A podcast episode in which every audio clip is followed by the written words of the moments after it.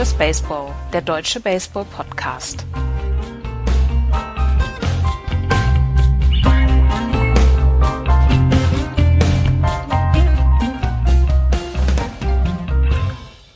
Dienstag, der 5. Juli 2022. Die MLB hat Halbzeit. 80 Spiele roundabout sind gespielt und hier ist Just Baseball mit einem kurzen Rückblick auf die letzte Woche in der MLB. Hallo, liebe Freunde. Hallo, Florian.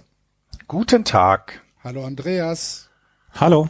Wir haben uns überlegt, da das ganz große, übergreifende Thema diese Woche vielleicht gar nicht so ist, dass wir wieder zu einem normalen Just Baseball Podcast übergehen. So wie ihr das von uns kennt, gehen wir die Divisionen durch, haben aber natürlich einzelne Highlights, wie ein Play, das seit 1876 noch nie in der äh, Baseball-Aufzeichnung passiert ist. Dazu später eventuell mehr. Aber wir fangen äh, ganz normal in der American League East an und gucken dort mal auf das Standing. Die New York Yankees in ihrer eigenen Welt. 58 Siege, 22 Niederlagen, 13 Spiele Vorsprung zur Halbzeit vor den Boston Red Sox, die mit 45 und 35 nicht wirklich schlecht dastehen. Dahinter die Toronto Blue Jays 44, 37, die Tampa Bay Rays 43, 37 und die Baltimore Orioles 37, 44 immer noch respektabel dafür, dass sie am Tabellenende stehen. Ja, die New York Yankees, Andreas, äh, sind tatsächlich so ein bisschen über den Dingen immer noch, auch wenn sie in den letzten zehn Spielen tatsächlich, ich weiß nicht, ob es zum ersten Mal in dieser Saison war, könnte aber durchaus sein, dass sie vier der letzten zehn verloren haben. Natürlich immer noch äh, mit sechs Siegen, aber vier Spiele in zehn äh, zu verlieren, das ist ja für die Yankees fast schon äh, ein Slump. Ja, also wenn wir, wir gucken ja gerne aufs, aufs große ganze Bild und da müssen wir nach wie vor sagen, 13,5 Spiele Vorsprung, es ist überhaupt gar kein Problem für die Yankees, dass sie jetzt mal sechs von zehn nur gewonnen haben. Und das ist auch alles in Ordnung. Aber ich habe jetzt mal auf die Zahlen der letzten 15 Tage dann wieder geguckt, weil das äh, spuckt einem dann ja auch MLB.com aus, was mit den Stats angeht. Und wenn man das, sich das anguckt, dann sieht man, dass die kompletten Yankees ja so ein bisschen in den letzten 10, 15 Tagen ähm, so ein bisschen auf die Bremse gedrückt haben. Wenn man sieht, Aaron Judge hat in seinen letzten 48 At-Bats nur acht Hits, ein 1,67er Average. Ähm, auch Giancarlo Stanton unter 200, Josh Donaldson war über 200, auch DJ LeMayu.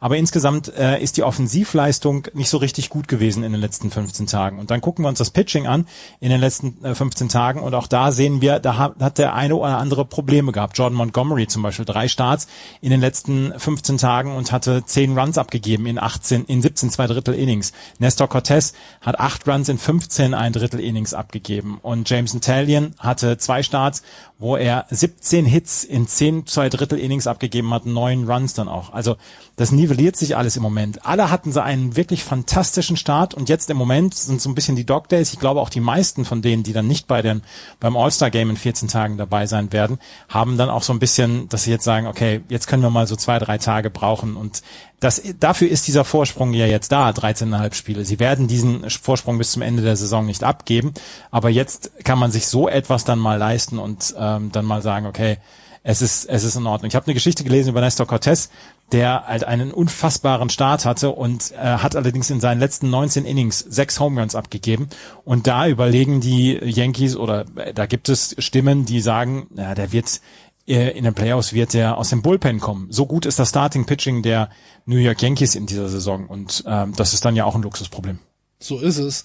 Jetzt haben sie am Freitag Aroldis Chapman zurückgeholt von der Injury List. Aaron Boone sagt, ja, wir gucken mal, ähm, wo wir ihn einsetzen. Die Rolle ist nicht hundertprozentig definiert. Er kann im Middle Relief eingesetzt werden. Setup, äh, kein Problem. Vielleicht setzen wir ihn auch als Closer ein. Boah, ist ein ist ein Luxusproblem, Florian. Ne? Aber die, aber ja, die Idee, Aroldis Chapman als Closer einzusetzen, ist auch ganz neu, finde ich. Ja, also, ja. Sollte man echt mal probieren. ja, natürlich ist das, wenn du überlegst, dass diese Serie, die sie jetzt bis jetzt hatten und in diese wahnsinnige Krise, in der sie jetzt gerade reingeschlittert sind, mit, dass sie äh, vier Spiele aus zehn verlieren, ähm, das Ganze eben ohne sich jemanden wie Aroldis Chapman gemacht haben. Und das ist dann schon wieder äh, beängstigend für alle anderen, denn der macht ein Team nicht schlechter, würde ich jetzt behaupten, sondern im Gegenteil, ähm, der kann dann eben auch nochmal wieder Innings für andere übernehmen und äh, wie, wie, du gerade sagtest, er könnte es sogar in einer Rolle tun, die er sonst nicht kennt, macht aber nichts, weil die Yankees haben die engen Spiele ja sonst auch ohne ihn hinbekommen. Äh, ja, Luxusproblem finde ich ist dann noch untertrieben.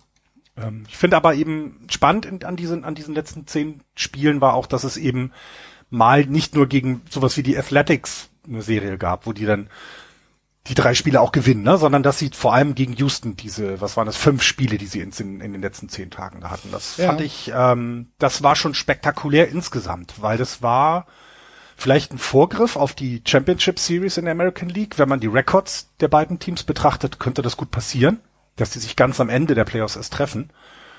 Und dann, glaube ich, haben wir Spaß, weil beide Teams in, in die, also die Intensität aller Spiele, finde ich, war beeindruckend es gab ja wirklich keinen richtigen Blowout. Ähm, es war immer knapp, es war immer bis quasi zum letzten Out noch möglich, dass das andere Team gewinnt und da können wir uns, glaube ich, auf was freuen dann in den Playoffs, weil das wird so intensiv äh, und, und so auf einem so hohen Niveau auch beide, dass das äh, für alle anderen Teams in American League gerade auch so eine Serie sein, gewesen ist, wo die denken, ach du meine Güte, gegen die müssen wir echt in den Playoffs spielen. Ja, die Serie gegen Houston ist tatsächlich ganz interessant, weil die, sie haben drei der fünf Spiele verloren äh, gegen die Houston Astros und ähm, da, das waren alles Spiele, wo sie vom Houston Pitching sehr kurz gehalten worden sind. Das ähm, eine Spiel von Justin Verlander, ein überragendes Outing von, von Justin Verlander über sieben Innings, ähm, wo er tatsächlich über 100 Pitches äh, geworfen hat, die Yankees auf einem Run gehalten hat. Das zweite war sogar ein Shutout. Äh, das hat äh, Christian Javier ge ge gepitcht, äh, auch mit das war der No-Hitter, der Combined No-Hitter. Genau, genau, das war der Combined No-Hitter. Und äh, das dritte Spiel von Luis Garcia war ähnlich überragend. Also das war das Houston Pitching hat äh, die New York Yankees da in den drei Spielen auf zwei Runs gehalten, was äh, natürlich sehr atypisch ist für äh, mhm. für die Yankees. Aber da hat man mal gesehen, wenn es tatsächlich gegen Elite Pitching geht, sind die Yankees auch Menschen. Guck an. Ähm, das fand ich schon sehr beeindruckend und ich fand die Serie tatsächlich eher ein Ausrufezeichen der Houston Astros, als dass man sagt, ähm, wir müssen uns um die Yankees Sorgen machen, weil das müssen wir nicht. Aber äh, trotzdem fand ich es eine sehr beeindruckend, sehr beeindruckende Outings der Astros. Das Astros Pitching ist in dieser Saison atemberaubend und ähm, da hast du jemanden wie Framber Valdez zum Beispiel, der ähm, quasi nur Groundouts zulässt der, wo der Ball einfach gar nicht in die Luft geht, der, der ein extremer Groundball-Pitcher ist und der diese Saison wirklich hervorragend pitcht. Äh, Christian Javier, wir haben es eben erwähnt, dass der ähm, dann ja auch die den, den No-Hitter hatte, den Combined No-Hitter, Justin Verlander ja sowieso außerhalb jeder Diskussion, Jose Okidi hast du dann noch und Luis Garcia. Ähm, der Starting-Pitching der äh, Houston Astros hält dieses Jahr komplett jeder Konkurrenz stand und das wird dann auch interessant Richtung Playoffs. Können die fünf dann, äh, bleiben die fünf gesund? Und mhm. äh, können die ihre Leistung so halten in dieser Weise. Und dann werden sie, sind sie für mich ein ganz, ganz klarer Kandidat auf die World Series. Und dann, da muss dann erstmal die Offensive der Yankees dran vorbei. Ja. Und genau das, genau das, das ist nämlich exakt das, was, was dann spannend wird, denn die Yankees haben in den letzten 15 Tagen ein Betting Average von 1,83. Combined. 1,83. Das ist nicht gut. Das ist definitiv nicht gut. Sie haben immer noch, äh, was waren das, 23 Home Runs geschlagen. Obwohl sie den Ball nicht treffen. Wenn sie ihn treffen, schlagen sie ihn halt raus. Äh, schlechter in den letzten 15 Tagen waren nur die Angels, Padres, Guardians. Ach nee, das war die On-Base Percentage. Da waren sie auch nur bei, äh, äh die OPS waren sie bei, sind die fünft schlechteste der, der, der gesamten MLB in den letzten 15 Tagen gewesen. Und das hat natürlich auch was damit zu tun, dass sie gegen ein so gutes Team wie die Astros äh, gespielt haben. Und äh, das finde ich, fand ich, äh, hat schon ein, ein Zeichen gegeben, dass die auch überlegen müssen, Dinge nochmal in den restlichen Spielen anders zu üben. Also nicht nur mit Home Runs äh, die, die Bälle reinzuholen, sondern dann zu sagen, okay, wir versuchen den Ball ins Spiel zu bringen, wir versuchen die Läufer auf der Base weiterrücken zu lassen, weil anscheinend können wir uns nicht darauf ähm, immer verlassen, dass ein Rizzo den Ball dann doch nochmal rausschlägt oder eben der was ist Stanton Judge, nimm sie, nimm, nimm, nimm irgendeinen. Ja, wenn du aber jetzt in der Wikipedia unter Small Ball nachguckst, kommt da kein Bild der New York Yankees, ne? Kam auch noch also, nie, aber wird auch nie kommen, aber genau das ist das Thema, ne? Da, da bin ich, ich bin mal gespannt, ob das jetzt auch was mit den Yankees selber gemacht hat, denn sie haben ja nun gemerkt, also ne, sie sind gut drauf und das wissen sie auch, das merkt man auch, denn auch die engen Spiele, die sie verloren haben gegen die gegen die Astros, war ja nicht so, dass sie da eben äh, von der von der Offensive der Astros überrollt worden sind, sondern deren eigene äh, Offense eben nicht so geklickt hat wie sonst in den anderen Spielen und deswegen ich, ich bin bin echt gespannt, was da noch passiert. Ich glaube, wir werden gleich über die Astros noch ein bisschen ausführlicher sprechen. Mhm. In der American League East ist es allerdings so, dass auch wenn die Yankees jetzt tatsächlich diese Serie gegen die Astros äh, hatten, äh, es keine wirklichen Auswirkungen auf den Tabellenstand oder auf das Spannungsumfeld in dieser Liga gegeben hat. Denn äh, die Boston Red Sox haben sogar noch ein halbes Spiel verloren in, in äh, seit unserer letzten Aufnahme. Äh, 13 Spiele sind sie zurück und das, obwohl wir als, ich sag jetzt mal, Sympathisanten, Andreas, ja eigentlich ganz gut mit den Red Sox im Moment leben können. Es gab zwei bittere Niederlagen gegen die Toronto Blue Jays, ja. Ähm, es gab auch tatsächlich zwei bittere Niederlagen gegen die Cubs, aber es war jetzt nicht. White Sox.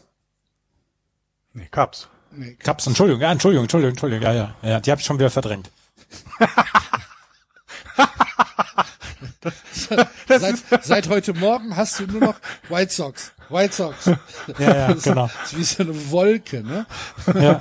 Ähm, nein, es gab zwei, zwei äh, Niederlagen. Vielleicht auch ein bisschen unnötig, aber es ist ja nicht so, dass wir die Hände über dem Kopf zusammenschlagen und sagen, ach du liebe Güte, das kann doch nicht wahr sein. Und dann heute Nacht zum Beispiel ein Shutout gegen die Tampa Bay Rays, beziehungsweise es war ja sogar schon zu einer christlichen Zeit gestern Abend. Ähm, eigentlich ist es ja, also für mich, wenn ich es jetzt rekapituliere, die erste Hälfte der Saison, ich bin schon sehr zufrieden mit den Red Sox seit so zwei Monaten. Das ist ja, seit dem 10 zu 19 Start haben sie jetzt 35 zu 16 und ich meine, ganz ehrlich, wer damit nicht zufrieden ist, der kann sich auch von mir aus gehackt legen. Das ist ja, sie sind ja seitdem ja wirklich deutlich besser geworden. Und ähm, das, das Spiel ist in Ordnung, die Offensive klickt dann in den meisten Fällen, klickt sie.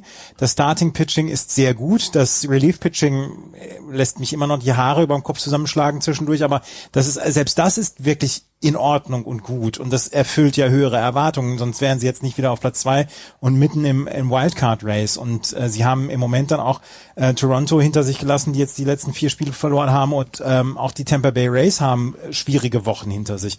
Und da sind sie dran vorbeigezogen. Also es gibt nichts viel zu meckern bei den Boston Red Sox. Es gibt natürlich jetzt die Frage, was passiert mit Xander Bogarts. Der hat sich jetzt verletzt vorgestern, als ihm ähm, einer, der in die Second Base reingeslidet ist, mit den Cleats so ein bisschen das Schienbein aufgerissen hat und das mit sieben Stichen genäht werden musste.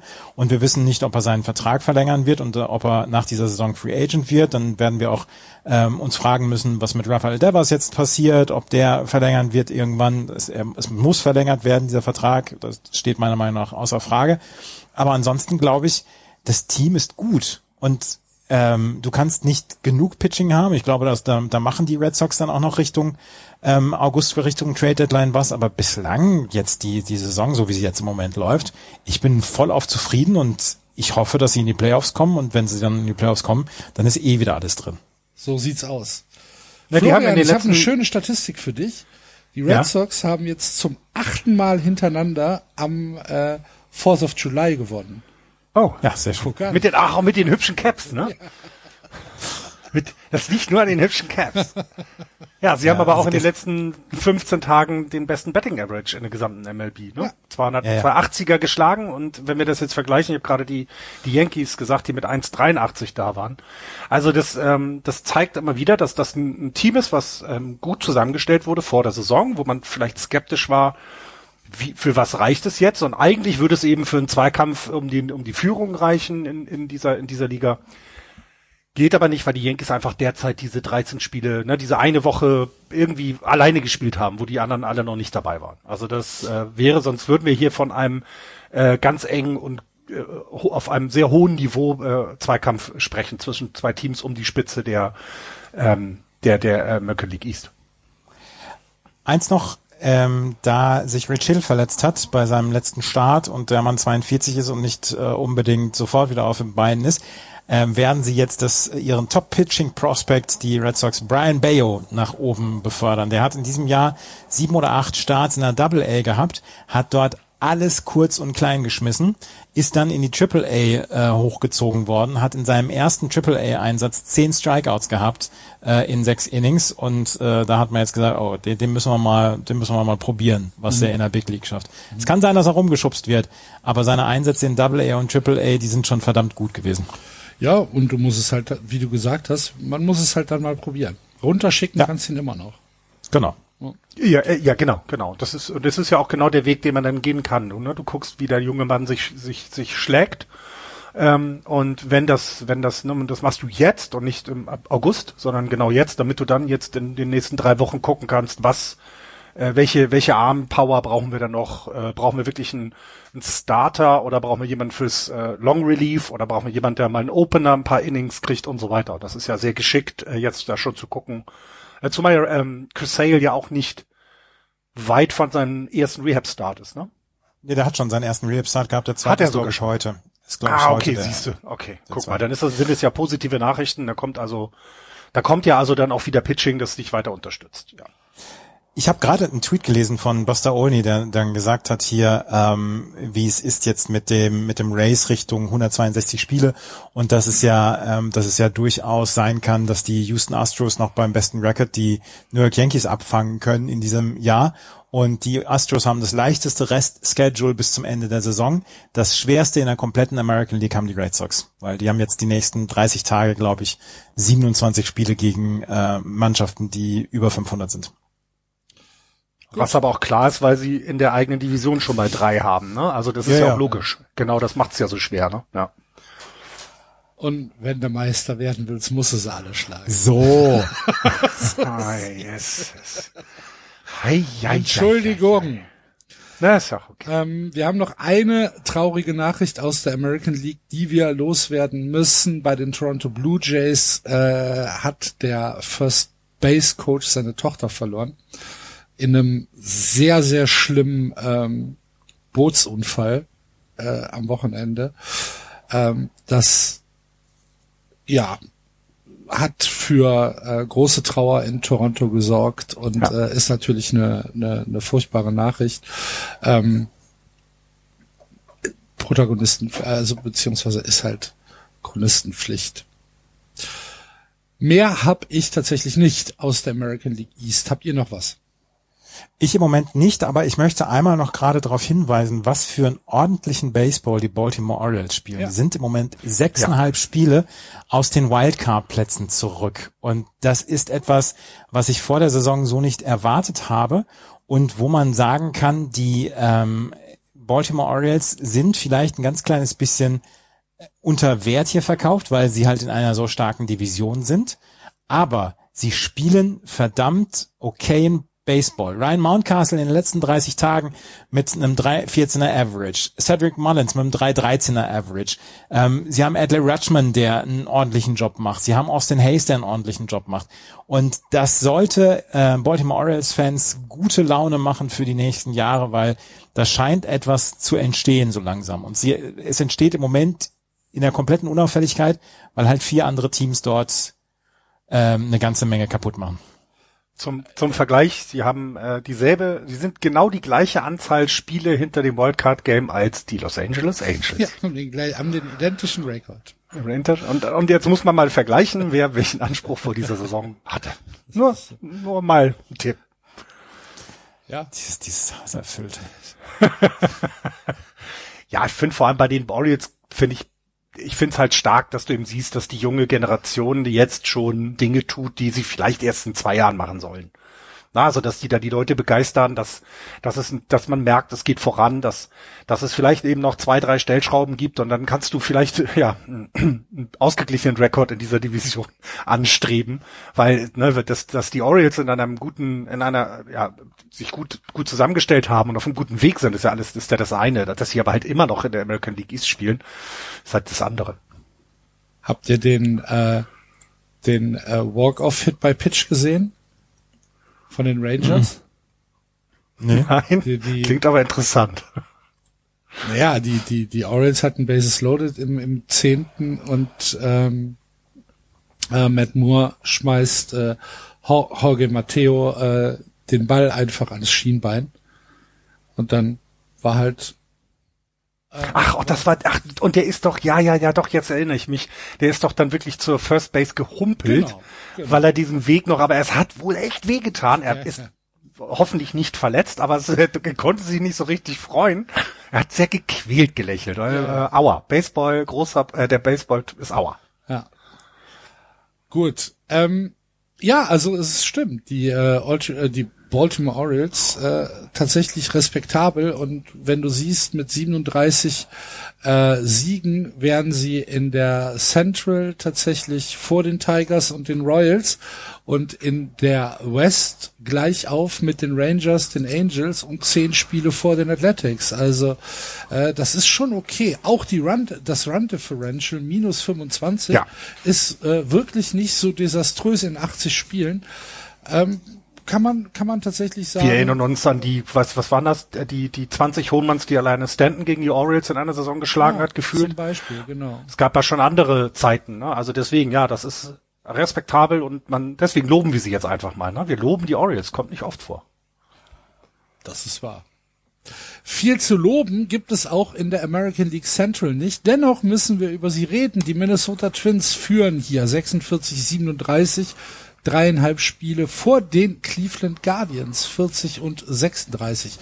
Dann die besoffenen Pandas, wie Andreas sie nennt, die Chicago White Sox, 38 und 40, die Tigers 32, 47 und die Royals 29, 49, 14,5 Spiele hinter den Minnesota Twins zurück. Und wir müssen, glaube ich, wir müssen über dieses Play reden. Von heute nach. es, es, es geht ja nicht anders.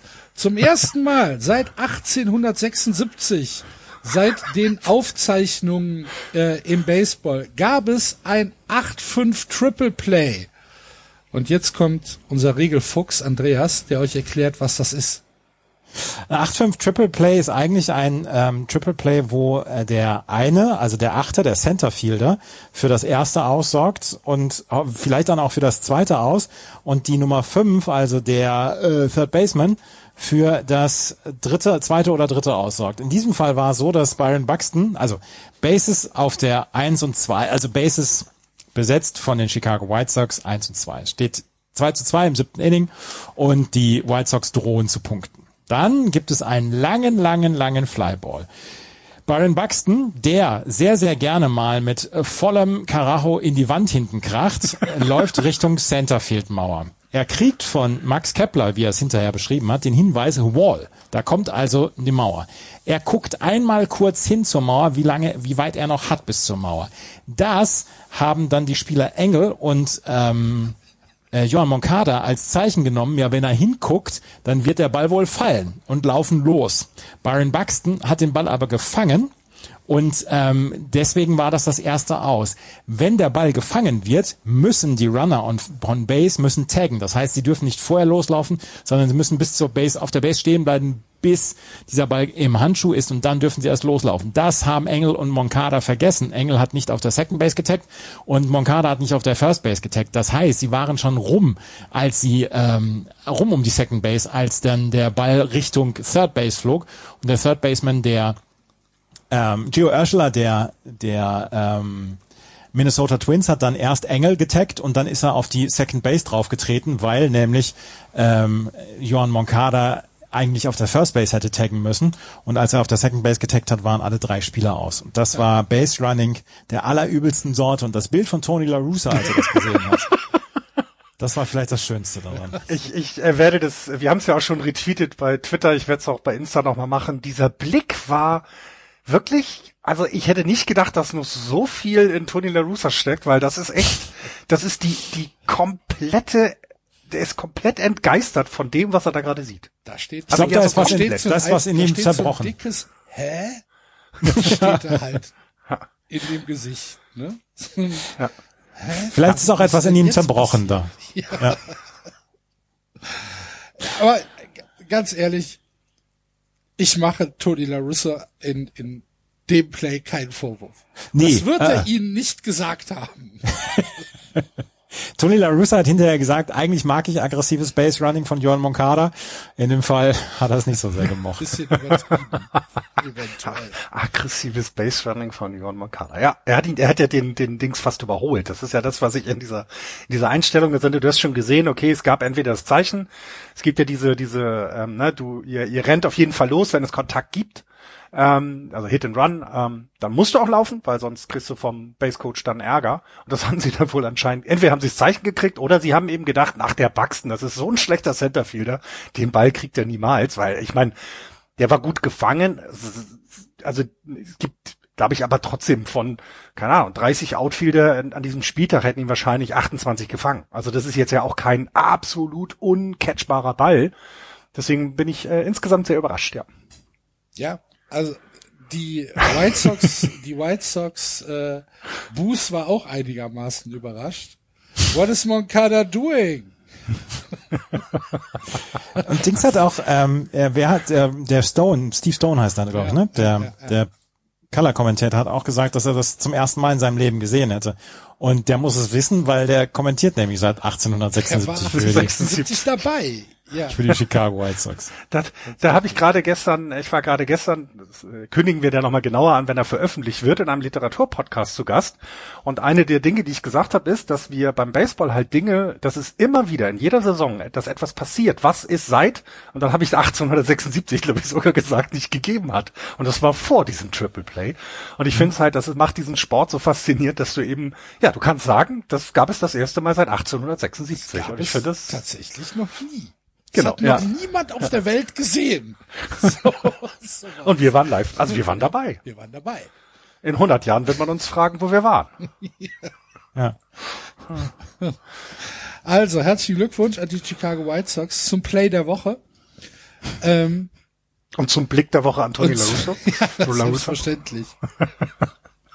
Vielleicht sollten wir sowas wie, wie Just Baseball Awards vergeben am ja. Ende der Saison. Ähm, Gut, also äh, die Chicago White Sox sind tatsächlich, die sind aber auch so ein bisschen ein Team, da weißt du nicht wirklich, wo du dran bist. Ne?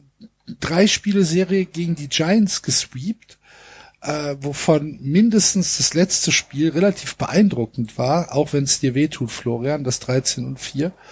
Dann wieder sowas äh, wie, wie gegen die Twins und vorher vor, der, vor dem Giants-Spiel so zwei Spiele, wo du, Andreas, zu Recht gesagt hast, die White Sox sind tatsächlich manchmal wie besoffene Pandas. Du weißt nicht, was passiert. Sie fallen vielleicht auf die Füße, es kann aber auch sein, dass sie auf den Kopf fallen. Das ist, das ist wirklich erstaunlich, weil eigentlich haben sie alle ähm, Zutaten, um ein sehr, sehr erfolgreiches Team zu sein. Aber in diesem Jahr äh, sind, gibt es dann zwischendurch Dinge, wo man sich an den Kopf packt und wo man sich denkt, was, was ist das jetzt hier? Ähm, sie haben, sie haben ordentliche Offensive. Und wenn man sich alleine die letzten 30 Tage anguckt in der Offensive, da gibt es ein paar Spieler, die überperformt haben. Zum Beispiel Andrew Vaughn, der Leftfielder ist, beziehungsweise Designated Hitter ist. José Abreu spielt fantastisch in den letzten 30 Tagen. Auch Luis Robert ist gut dabei. Auch Jack Berger und AJ Pollock sind gut dabei. Ähm, dann haben sie aber zwischendurch Fielding Errors, wo du dir an den Kopf packst, was einfach was einfach nicht wirklich passieren darf. Da ist dann, das ist dann unkonzentriert und das ist dann, ähm, das, dein Team verlässt sich ja darauf, dass du an an der Third Base oder an der Shortstop-Position äh, Plays machst und äh, dort sind dann Errors, die dann zu Runs führen für den Gegner. Dann kriegen sie ihr Pitching nicht über ähm, über den über die neuen Innings drüber. Und das ist so etwas, wo man sich dann fragt, woran liegt es? Und wir haben ja auch schon häufiger dann auch darüber gesprochen, dass ähm, wir glauben, dass vielleicht Tony La Russa nicht der Hauptgrund dafür ist, aber dass er vielleicht einer der Gründe sein könnte, warum es dieses Jahr nicht so richtig läuft, weil er ist dann jetzt auch schon über 70 und vielleicht hat hat er seine beste Zeit hinter sich. Ich meine, sie bekommen gute Leistungen von Johnny Cueto, von Dylan Cease zum Beispiel in den letzten Wochen, der, der super gepitcht hat. Reynaldo Lopez, der äh, im Bullpen äh, überragende Arbeit macht. Kendall Graveman. Aber sie kriegen es dann nicht konstant im Moment hin. Und das ist etwas, wo, wo ich mich dann frage, woran liegt es? Und diese ähm, AL Central ist voll von diesen Geschichten. Es sind nicht nur die White Sox, es sind auch die Twins und die Guardians, die immer mal wieder solche Phasen haben. Die Guardians haben sich irgendwann haben sich rangekämpft an die anderen beiden Teams, beziehungsweise sind sie jetzt vorbei an die Chicago White Sox, machen dann aber auch wieder nur Quatschkram. Die Minnesota Twins haben, haben in ihren letzten Spielen sehr häufig sind sie von ihrem Bullpen im Stich gelassen worden. Und das führt dann dazu, die AL Central wird sicherlich bis zum Ende der Saison die lustigste Division in der American League bleiben, weil äh, vielleicht äh, qualifiziert sich wirklich nur der Divisionssieger und dann wird es ein Hauen und Stechen geben. Aber da ist so viel, da, da sind so viele Unzulänglichkeiten zwischendurch, die dann dazu führen, dass man sich fragt, ja, was ist denn los mit euch Leute? Ich werde heute noch bei einem anderen Team, wenn wir dazu kommen, das Wort sloppy verwenden. Genau. Das ist nämlich, ja, es ist, passt, passt auch zu den Chicago White Sox. Und es ist genau sind diese Kleinigkeiten, die dich von einem Team unterscheiden, was dann eben fünf Siege mehr hat. Das macht einen Unterschied, ne? Der Error an der drei oder der falsche Wurf an die eins oder oder oder. Das macht den Unterschied in dieser Division, die so eng ist. Und den haben sie derzeit nicht, denn wenn man auf die reinen Zahlen auch der letzten 15 Tage guckt, dann sind die White Sox nie unter den schlechteren Teams dabei. Ne? Das ist also nicht so der Fall.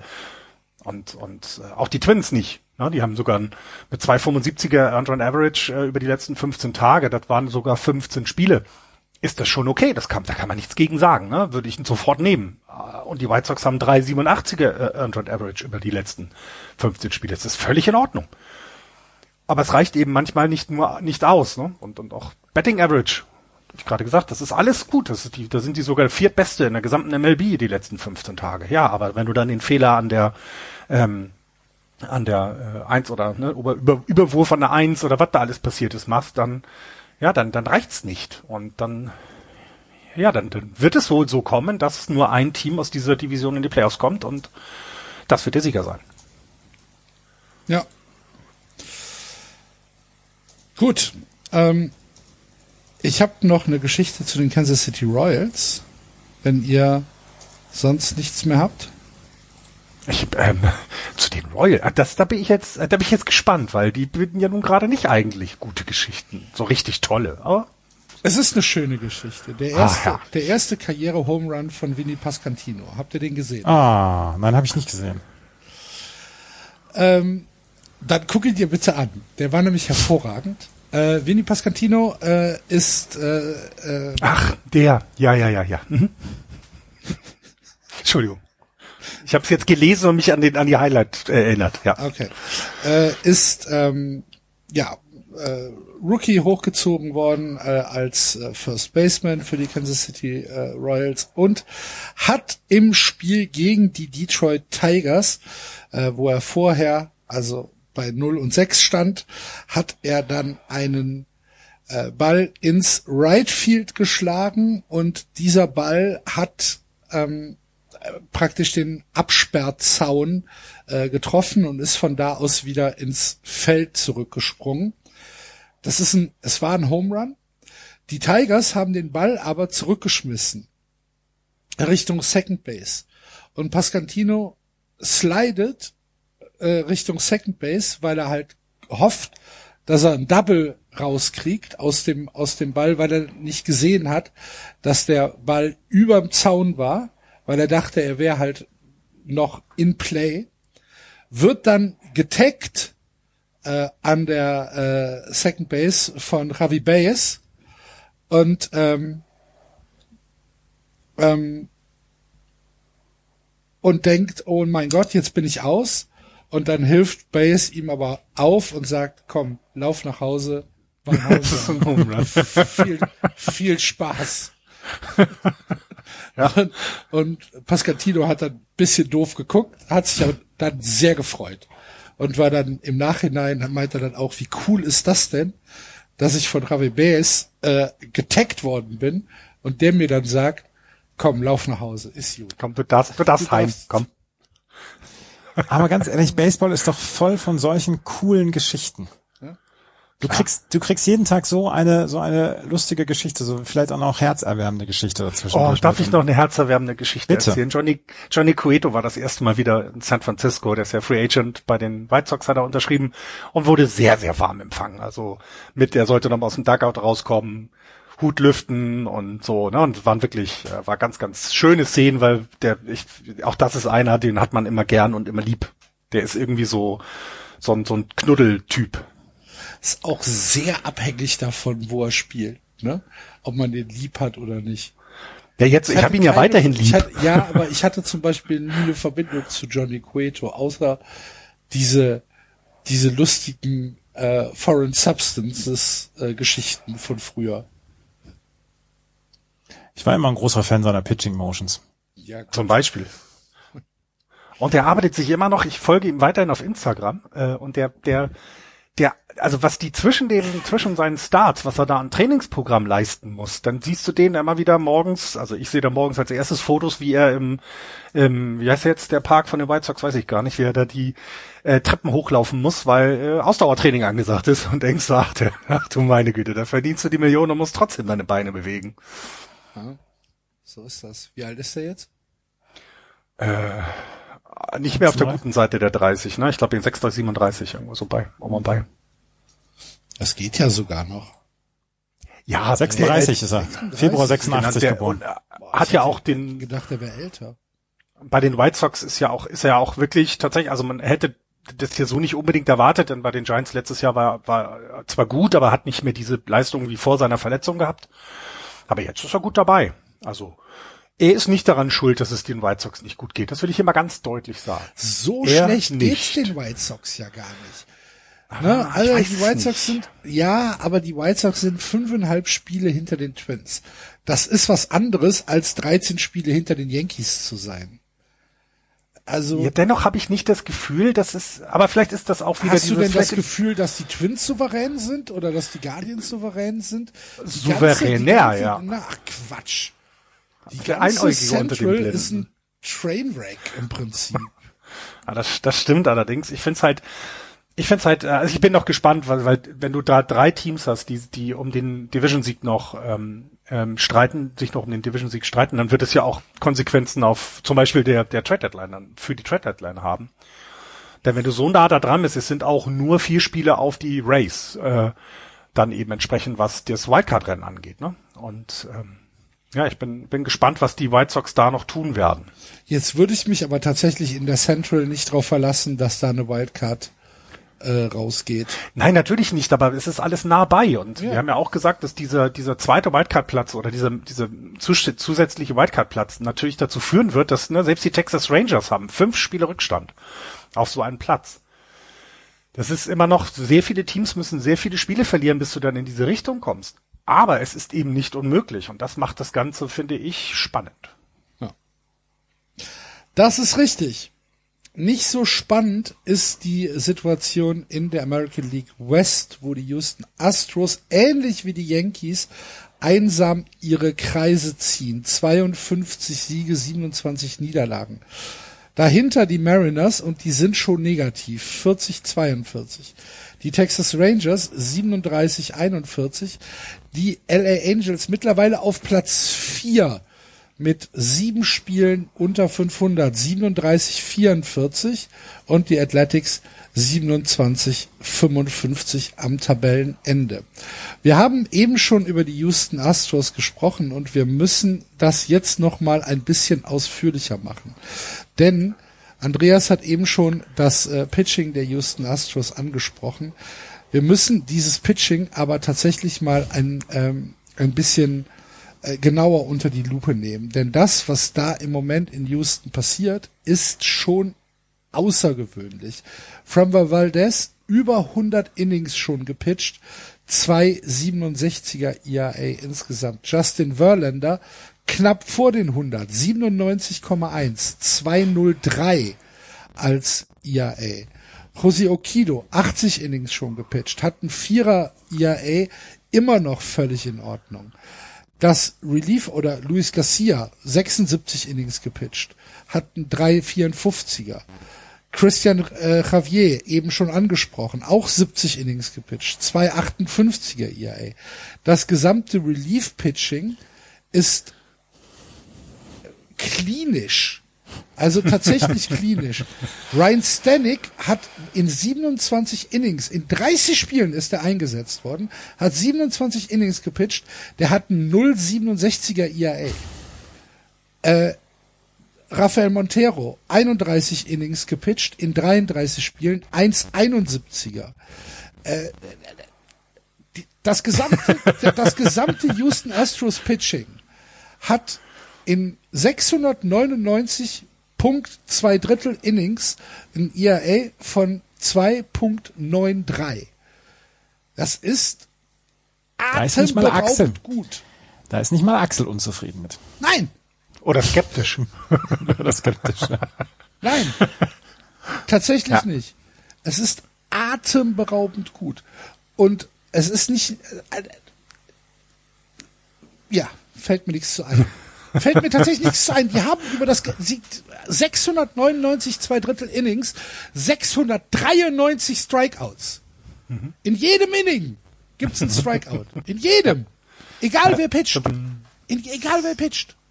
Und dagegen nur drei Walks. Also sie geben dann dagegen nur im, im, im Schnitt drei Walks per nine Innings im Schnitt weg. So, ne? Also neun Strikeouts im Schnitt knapp äh, per nine Innings und drei Walks nur. Das ist auch eine gute Zahl. Also es ist, äh, es ist, äh, ja, es ist äh, beeindruckend, wie die Astros das hinbekommen haben. Und ich finde vor allem, ähm, also das, die, das Pitching angesprochen, ich weiß nicht, ob man da jetzt vor der Saison mit hätte rechnen können, dass es gut ist, vielleicht, aber so gut definitiv nicht. Was ich aber auch spannend finde, ist, wie das in der Offensive, ähm, wie, wie, wie, das da läuft, ne? weil auch das ist ja etwas, die Astros sind ja jetzt nicht jünger geworden mit jedem Jahr. Das siehst du zum Beispiel an, an, an Justin Verlander. Das ist, scheint ihm aber völlig egal zu sein. Alter scheint für Justin Verlander einfach kein Thema zu sein. Aber so was jetzt auch in der Offensive dann hinterherkommt, ne, so ein Kyle Tucker oder ein Jordan Alvarez, 25 Jahre beide alt. Ne? Das heißt, die haben es irgendwie geschafft, Leute durch jüngere ähm, oder, oder ältere Spieler durch jüngere zu ersetzen, ohne durch wieder so ein, ein, ein, ein Rebuild zu gehen, ne? ohne zu sagen, okay, wir, äh, ja, wir verlieren jetzt mal ein paar Spiele und ziehen, ziehen junge Spieler hoch, um dann wieder anzugreifen. Nee, irgendwie, ne, also in, in dem, Star, in dem im Starting Lineup sind, ist ein 24-Jähriger mit, mit Jeremy Pena, äh, zwei 25-Jährige mit Kyle Tucker und Jordan Alvarez. Du hast immer noch mal den äh, José Siri dabei, der ist nicht so häufig dabei. Aber das ist, äh, ich finde. Was José Altuve, der mit 52 Jahren und 278er Average 32 Jahren nur, aber genau das, ne? Du, das Feld ist, er, muss es nicht alleine machen, obwohl man vielleicht gedacht hätte, dass vor der Saison Contreras weg, also es fehlt ein, ne, es fehlt ein, ein, ein, ein, ein, ein Pfeiler dieser Infield Defense, aber natürlich auch der Offense. Trotzdem kriegen sie es hin. Die Infield Defense, äh, Jerry Pena ist ein super Shotstop, aber der schafft es halt offensiv auch. Ne? 278er Betting Average. Mit 24 Jahren ist das Hut ab, junger Mann, Hut ab. Und selbst eben die, die weiteren Spieler, also Alex Brackman eben auch noch keine 30. Ne? Und das finde ich, das geht so ein bisschen unter, ne? dass die, dass die Astros so ein, es geschafft haben, sich, sie, ja, sich zu verjüngern, ohne, ohne durch ein Rebuild zu gehen. Und da muss man tatsächlich einfach einen Hut ziehen. Also das finde ich ist, äh, neben dem fantastischen und überirdischen Pitching, das du gerade schon sehr gut ausgeführt hast, finde ich, ist das noch ein, eine Sache, die ich so niemals erwartet hätte. Ja, aber also ganz ehrlich, wenn du jetzt das Astros Pitching und das Astros Betting gegeneinander setzt, dann sind das zwei verschiedene äh, äh Welten. Also ganz ehrlich, das Pitching ist halt absolutes Elite Pitching. Das ist das das beste Pitching in, im, im gesamten Baseball. Äh, habe da überhaupt keine Worte für und das die Offensive, das Betting ist halt tatsächlich, es ist okay, aber es ist nichts herausragendes. Ne? Die haben 350 Runs jetzt äh, äh, erzielt im in der in der Halbzeit. Damit sind sie im Mittelfeld. Damit sind sie MLB weit 14. Sie haben eine Betting Average von 240. Damit sind sie 16. Ähm, eine, eine On-Base-Percentage von 3,19, damit sind sie Zwölfter. Also das ist jetzt nichts, wo du sagst, äh, da, da müssen wir, da müssen wir auf das Betting der Houston Astros, das ist auf einer Stufe mit dem Pitching. Nee, ist es nicht. Jordan Alvarez vielleicht. Wenn du, wenn du neun Jordan Alvarez da rumlaufen hättest, dann, dann vielleicht. Das aber, kann sich aber kein, das können sich nur die Dodgers leisten. Ja, aber also das sind schon zwei verschiedene Dinge. Oder ja, ich finde, ich, ich habe nicht gesagt, dass sie Nein, nein, ich habe ich hab nicht gesagt, dass das Betting genauso gut zu betrachten ist. Ich habe gesagt, ja. dass es erstaunlich ist, wie sie es geschafft haben, ihr Team zu verjüngen und nicht schlechter zu werden im, im, im Betting. Ne? Also nicht wirklich diesen, wir müssen durchs Tal schreiten, so wie sie es ja schon mal hatten, dass die, dass sie eben äh, ein Rebuild hatten, dass sie von null auf angefangen haben und dann erst langsam sich aufgebaut haben. Und das, das finde ich, finde ich beeindruckend. Und äh, das wird natürlich unterstützt durch dieses überirdisch gute Pitching, absolut. Aber das war so, das war mir in den letzten Tagen so aufgefallen, wenn ich Highlights gesehen habe. Ne? Weil natürlich spricht man über das Pitching, klar, aber dann schlägt eben Jordan Alvarez oder schlägt eben, ist es ein Pena mit dem Walk-Off hat er, glaube ich, auch gegen die Yankees. War das nicht sogar so? Äh, und, und, und, und. Also das ist eben, äh, ne, es ist nicht immer Altuve oder Brackman, sondern es sind auch andere wieder. Und das äh, hat mich überrascht. Das hätte ich so nicht erwartet. Ja. Gut. Ist Andreas noch da oder? Also Andreas ist noch, Andreas ist noch da und hat euch, hat euch zugehört und äh, denkt sich seinen Teil. Ja, was, was denkst du denn? Dann lass uns teilhaben an deinen Gedanken. Nein, nein, nein, nein. Ich, ich, ihr habt alles gesagt. Ich, ähm, ich habe nur noch mal darüber nachgedacht, als letztes Jahr ALCS war, Spiel 5 und Spiel 6, wo die, ähm, wo die Houston Astros den Red Sox, glaube ich, noch zwei oder drei Hits gelassen haben insgesamt. Framber Valdez mhm. in, in Spiel oh, 5, oh, ja, glaube ich, war es. Wo er, wo er so ein unfassbares Spiel hat. Und dann habe ich mir jetzt so, so ein bisschen diese, diese Heatmap von Framber Valdez angeguckt und wenn er den Ball ähm, aus der Catcher-Perspektive unten links bekommt oder hinbekommt, dann hat der Gegner keine Chance es, es gibt, es gibt keinen, der das dann hitten kann. Es gibt natürlich Zonen, wo auch Framber Valdez gehittet werden kann, aber er hat, die meisten seiner Pitches sind halt im unteren linken Bereich und da gibt es halt keine Möglichkeit, da was mhm. zu treffen. Und das ist äh, eine perfekte, eine perfekte Mischung aus Kontrolle über seine Pitches und dann eine gute Defensive, weil es sind dann meistens Groundouts und ähm, da passiert dann auch in der Infield-Defense nichts. Und eine einzige wirkliche Anmerkung möchte ich noch bringen, die völlig unqualifiziert ist und die bitte auch sofort wieder vergessen werden soll. ich ertrage die Visage von Alex Bregman nicht. Okay. Okay, cool. Gut. Er wird es wahrscheinlich nie erfahren. Er wird es wahrscheinlich nie erfahren. Aber der triggert mich, der Typ. Und ich kann's, ich kann's nicht, ich kann nichts dagegen machen. Alex Bregman ist dein äh, Josh Hader, also äh, nicht Josh äh, äh, hier, na von den Cardinals der Centerfield, Nader. Ja, Bader heißt er. Bader, jetzt haben wir ihn. Nader, Hader, Bader. Genau, also ne, also das ist äh, ja äh, kann ich verstehen. Manchmal hat hat hat der kann wahrscheinlich nichts nicht mal was dafür. Bei mir ist nee, und Luke dem Voigt. ist das auch völlig egal. Luke Voigt? Ja, ja. Kann ich, kann ich auch verstehen. Kann ich, kann ich auch verstehen. Kann ich, ja. ja. So reinschlagen. und, und wie gesagt, er kann nichts dafür. er hat hier nie was getan. Das ist vielleicht ist ein netter Kerl. Genau. ja gut, haben wir jeder. Ja. Warte, ich muss einmal noch mal gerade gucken. Einmal noch gerade gucken. Ich habe 2000, ich glaube Mitte der 10er Jahre hatte ich einen bei den New York Yankees, wo ich gedacht habe, wenn der mir begegnet, ich, ich möchte ihm sofort Mark Teixeira. Was? Teixeira war auch, ja. war auch sofort, ja, oh, sofort einer von diesen Typen. Ja, ja. Nee, das war doch der, an ach nee, ich hatte auch noch einen von den Yankees. Ja, ja, ja, ja, doch, doch. Aber, Aber schön, wie dass gesagt, wir mal drüber gesprochen haben. Das, es wird, es wird vermutlich, äh, es wird ja sie nicht können wir treffen. eine Off-Season-Sendung drüber machen. Mit wem würden wir uns gerne boxen? ja, genau. Und hätten vermutlich immer keine Chance, aber Ja, das kann, man kann ja verschiedene Kriterien nehmen. Ja. Ja, Gut, aber ähm, was ich da, also bei den Astros, was ich da nochmal, äh, auch da die Frage, ne, wir haben jetzt die Yankees, die mit diesem Mega-Start und jetzt ja dieser Krise, weil sie vier Spiele von zehn verloren haben, eben, die Astros sind in den letzten zehn Spielen auch noch 9-1. Ne? Also das ist ja auch so, die haben sieben hintereinander gewonnen und da waren, da war auch eben ein Spiel bei, äh, gegen die Yankees dabei. Also das ist ja nicht immer nur äh, Ace und Angels, die sie da weghauen müssen und weghauen, sondern auch nochmal andere. Das ist, und ich finde auch diese, diese New Yorker Serie der Astros, ne, sie haben ja dann auch gegen die Mets gespielt.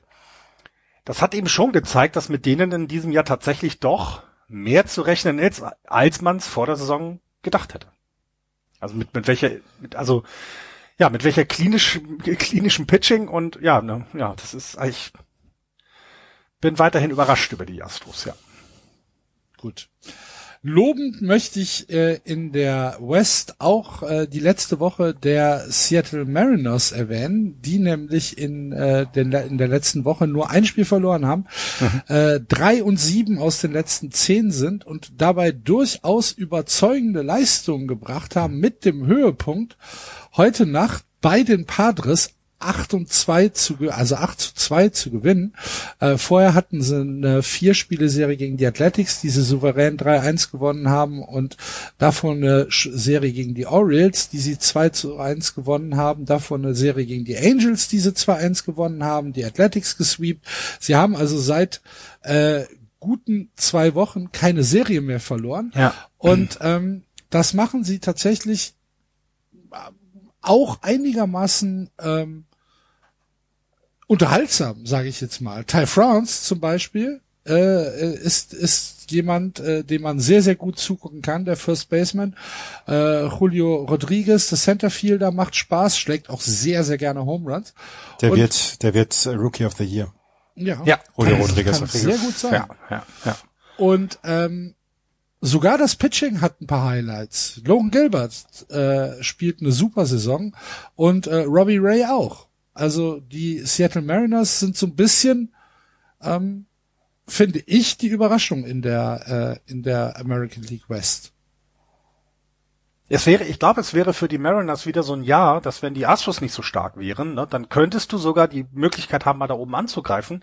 Dafür haben sie dann leider am Anfang der Saison ein bisschen es haben schleifen lassen, sage ich mal so. Ähm, denn ich finde, das Team ist ja insgesamt gar nicht schlecht zusammengestellt. Ne? Es, ist, es fehlt noch an einigen Ecken. Gerade das Pitching ist in der Liga ist, ist, ist, ist in Ordnung, also ist unter den Top Ten in den meisten Statistiken.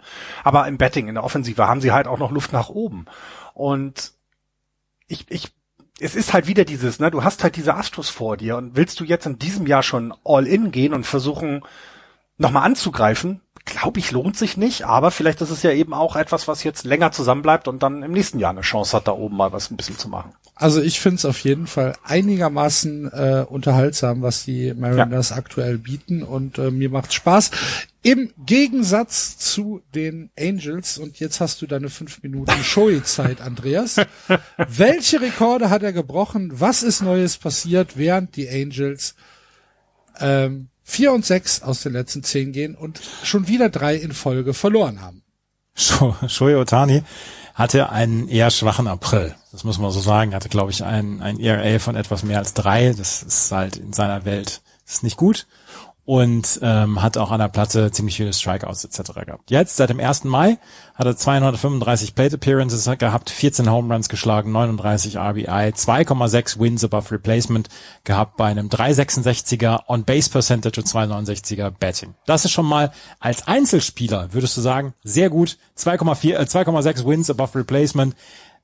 Gebt ihn mir, den kann ich in der Offensive gebrauchen. Jetzt hat er allerdings auch noch gepitcht und hat in seinen letzten 54 zwei Drittel Innings seit dem 1. Mai einen ERA von 2,14 gehabt, einen Whip von 0,99, 32,9 Prozent der Better ähm, per Strikeout wieder zurück ins Dugout geschickt und nochmal 1,6 Wins above Replacement draufgepackt. Er ist jetzt, was Wins above Replacement angeht, alleine seit dem 1. Mai in die Top 7 der MLB aufgestiegen und ähm, die auch, auch Mike Trout hat mal wieder eine Saison, wo er, äh, wo er viele gute Dinge macht und trotzdem haben die Los Angeles Angels quasi jetzt schon keine Chance mehr auf die Playoffs. Das, das, das, das ist, immer der, ja, ist immer der Moment, wo ich mir das Bier holen möchte dann. ich glaube, das wollen sie dort alle. Also es ja. ist äh, ja, Shohei Otani weiterhin spektakulär, ähm, aber sie, eben, ja. sie, Entschuldigung, die Angels haben sich Jonathan Villar geholt, nachdem er released worden war von den Chicago Cubs. Jonathan Villar hatte gar nichts gebracht für die Cubs. Dann haben die ihn ge gecuttet. Er ist dann, hat dann einen Contract bei den Los Angeles Angels unterschrieben, ist sofort Lead-Off-Hitter geworden und ist sofort im Middle Infield Stammspieler und das zeigt dir ein bisschen, was die Probleme außerhalb von Shohei und Mike Trout sind. Mhm. Sie haben einen Spieler, der bei den Cubs gecuttet worden ist. Bei den Cubs haben sie direkt als Lead-Off-Hitter reingesetzt. Auf oh dich Gott. haben wir gewartet. ja, genau. Endlich, endlich bist du da.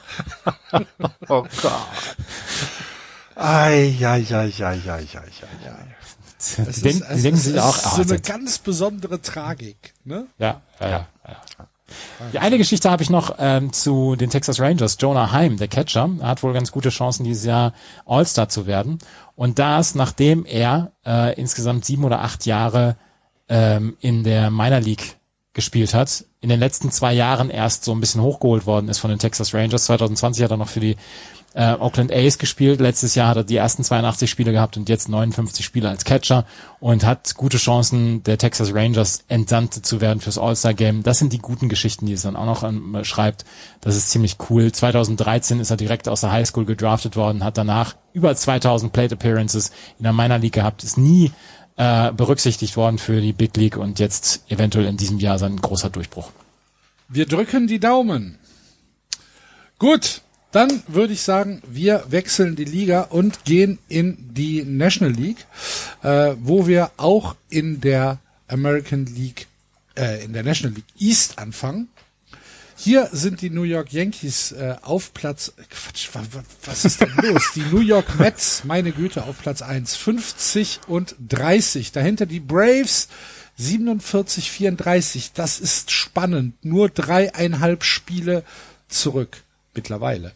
Die Philadelphia Phillies, vier Spiele positiv, 42, 38. Die Marlins 38, 40, auch knapp äh, an der 500 kratzen sie schon.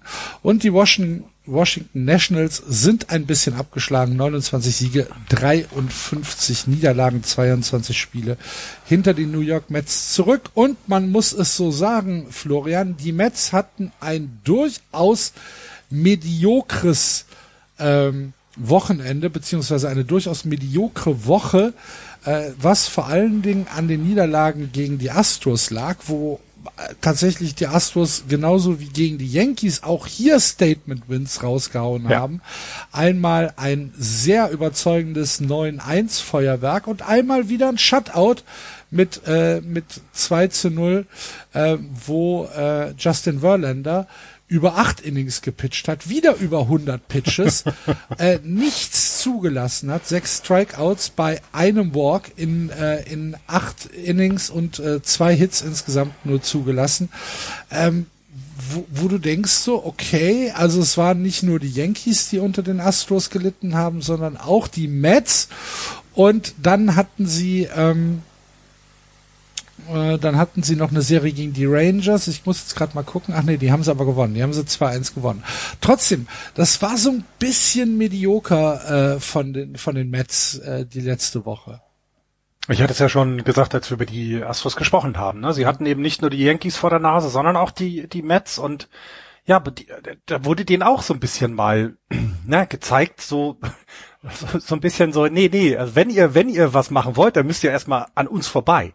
Gut, bei den, Yan äh, bei den Yankees wäre es in der ALCS und für die Mets ist es halt in der World Series dann. Ich glaube, das würde jeder Mets-Fan jetzt begrüßen, dass man gegen die Astros dort das nächste Mal wieder spielt.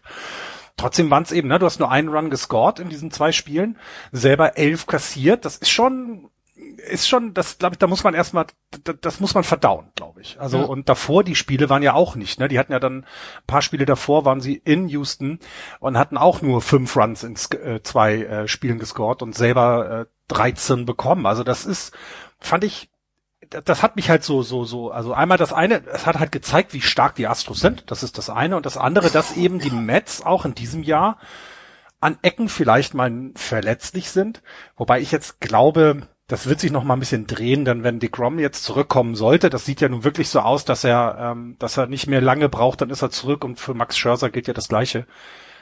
Dann hast du schon wieder noch ein anderes Potenzial ja, bei dir klar. im Team drin. Aber trotzdem also ne, was ich gut finde, also was man hier gesehen hat, ist diese diese beiden Niederlagen gegen die Astros hat jetzt nicht das Team komplett irgendwie nach unten gezogen oder auseinanderbrechen lassen, äh, weil du ja gesagt hast, ne, sie haben danach dann äh, immerhin die Rangers dann auch geschlagen. Das musst du tun gegen so ein Team und das haben sie auch dann geleistet. Und auch davor die beiden Niederlagen, da ging es dann gegen die Marlins und das das sind halt so ja, das sind so so Spiele im Sommer, die du halt gewinnen musst, wenn du in die Playoffs willst und das haben sie auch getan.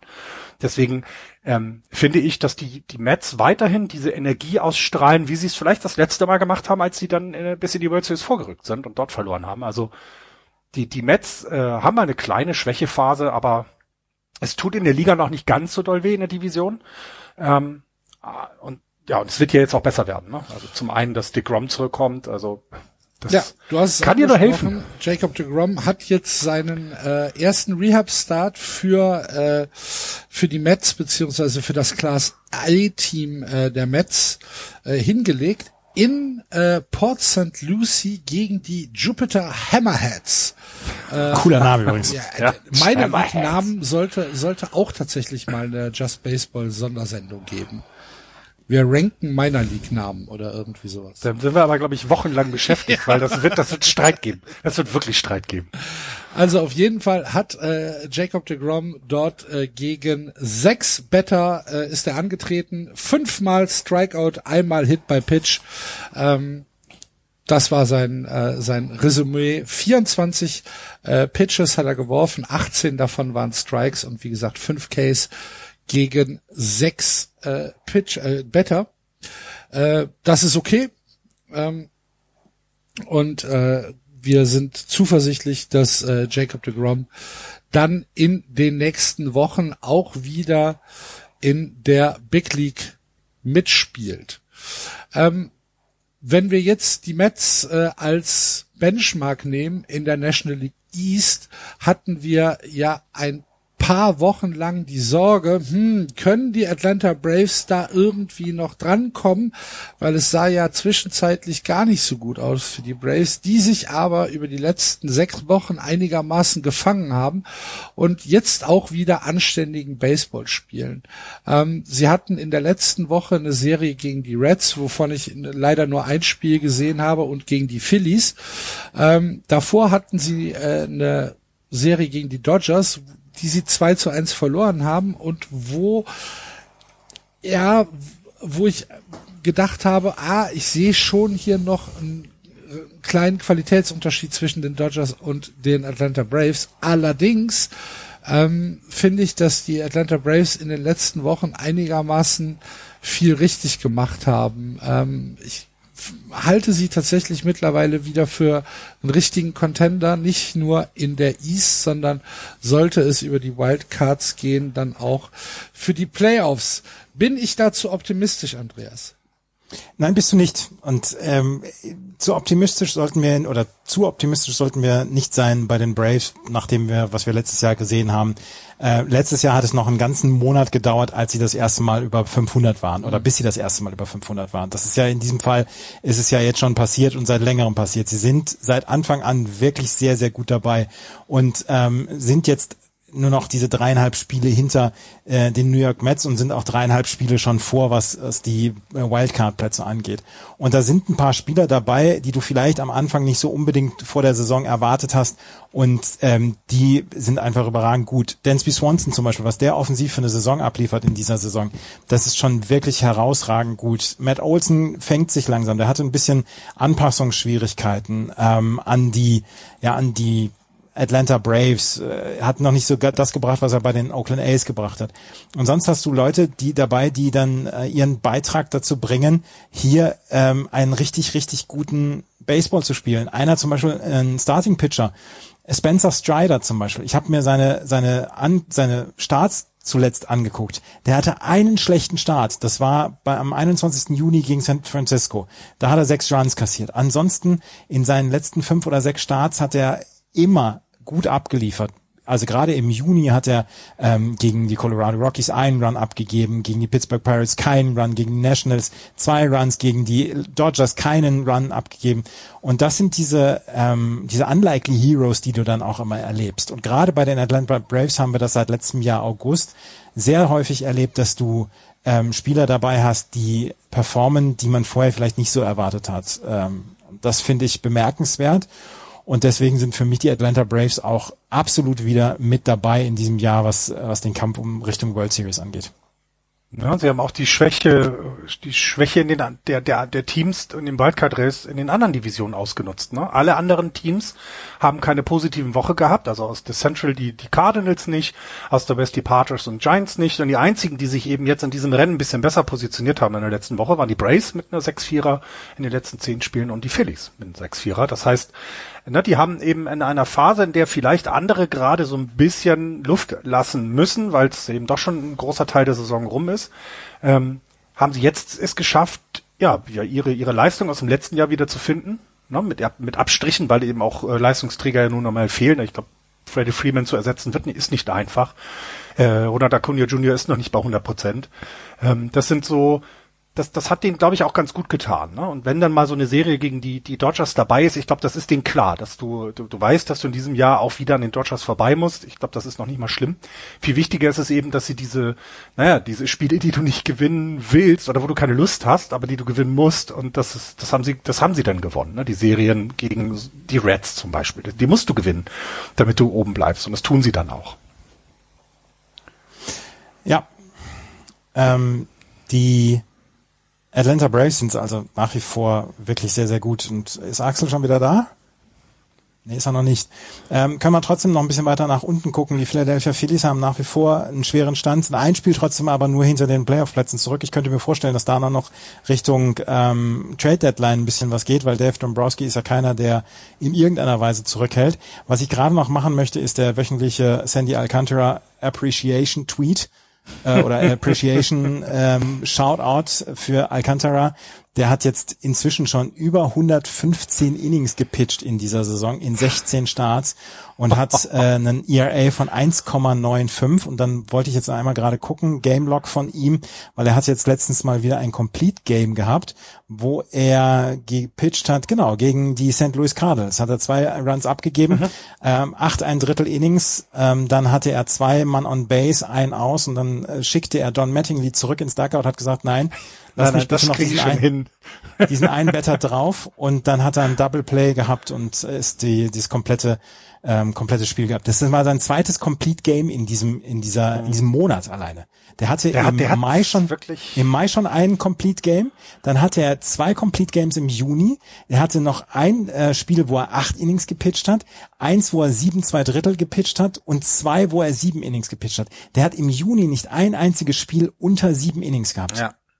Aber das geht tatsächlich leider unter, weil er eben bei den Marlins spielt, die noch nicht in der Lage sind, ähm, die Schwäche, die jetzt die zwei anderen Teams vor, äh, vor, die vor ihnen stehen hatten, äh, am Anfang der Saison ein bisschen auszunutzen um sich ein Polster aufzubauen, leider. Ne? Das wäre ja dann was geworden. Äh, so sind jetzt eben die Phillies und, und, und Brace ein bisschen wieder entrückt. Äh, die Mets waren es ja schon. Und ja, er geht komplett unter. Und er, also jetzt ganz ehrlich, also wenn wir in der National League über Cy Young Award sprechen, dann müssen wir an, da kommt, da kommt niemand an, an, an ihm vorbei, ne? Also, äh, definitiv. Und äh, ich wollte nur noch kurz zu den Phillies sagen, ich weiß nicht, ob wir es jetzt noch schon mal gesagt haben, also Bryce Harper fällt wohl bis sechs, sechs bis acht Wochen aus. Der wurde ja an, an der Hand getroffen vom Ball. Er hat mir letzte Woche kurz erwähnt, aber der musste auch operiert werden und äh, drücken wir echt die Daumen, dass der zurückkommt, weil das kann den Phillies nur gut tun und äh, ich glaube, ohne, ohne, ohne Bryce Harper es wird es schwer sein, da in dieser National League East dann den Anschluss zu halten. Ne? Ich war jetzt gerade ein paar Minuten raus. Habt ihr die Phillies gelobt? Ja. Sehr gut. Natürlich. Und Sandy Alcantara Lobhudelei musste auch mal wieder sein. Ist in Ordnung. auch ja, ja. Gehe ich mit. Wechseln wir in die Central oder gibt's noch was zu der East? Ich habe nichts mehr zu der East. Gut, dann schauen wir uns die National League Central an, die wieder ein äh, Führungswechsel äh, zu verzeichnen hat. Die Milwaukee Brewers sind wieder an den St. Louis Cardinals vorbeigezogen. Die Brewers 47, 35, die Cardinals 44, 38. Die Pirates 32, 47, die Chicago Cubs 32 äh, und 48. Tatsächlich mit einer positiven Woche, die Cubs. Herzlichen Glückwunsch. Und die Mussten auch gegen die Red Sox spielen, das ist ja dann einfach. Und die Cincinnati Reds 27 und 52. Ähm, ein paar Spiele hinter den Cups, aber sie kriegen sie noch. Ich bin äh, weiterhin optimistisch.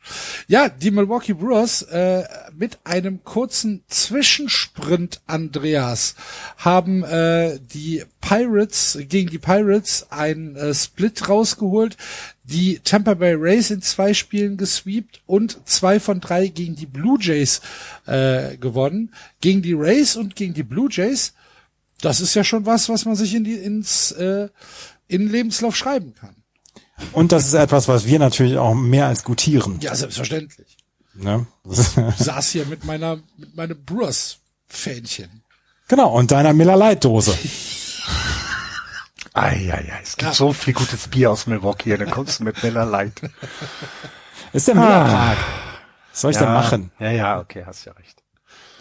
Ähm, ja, es ist, ähm, es ist etwas, sie haben jetzt auch Brandon Woodruff wieder zurückbekommen. Mhm. Und ähm, das ist ja auch etwas, was den, ähm, was den Milwaukee Brewers nur gut tun kann.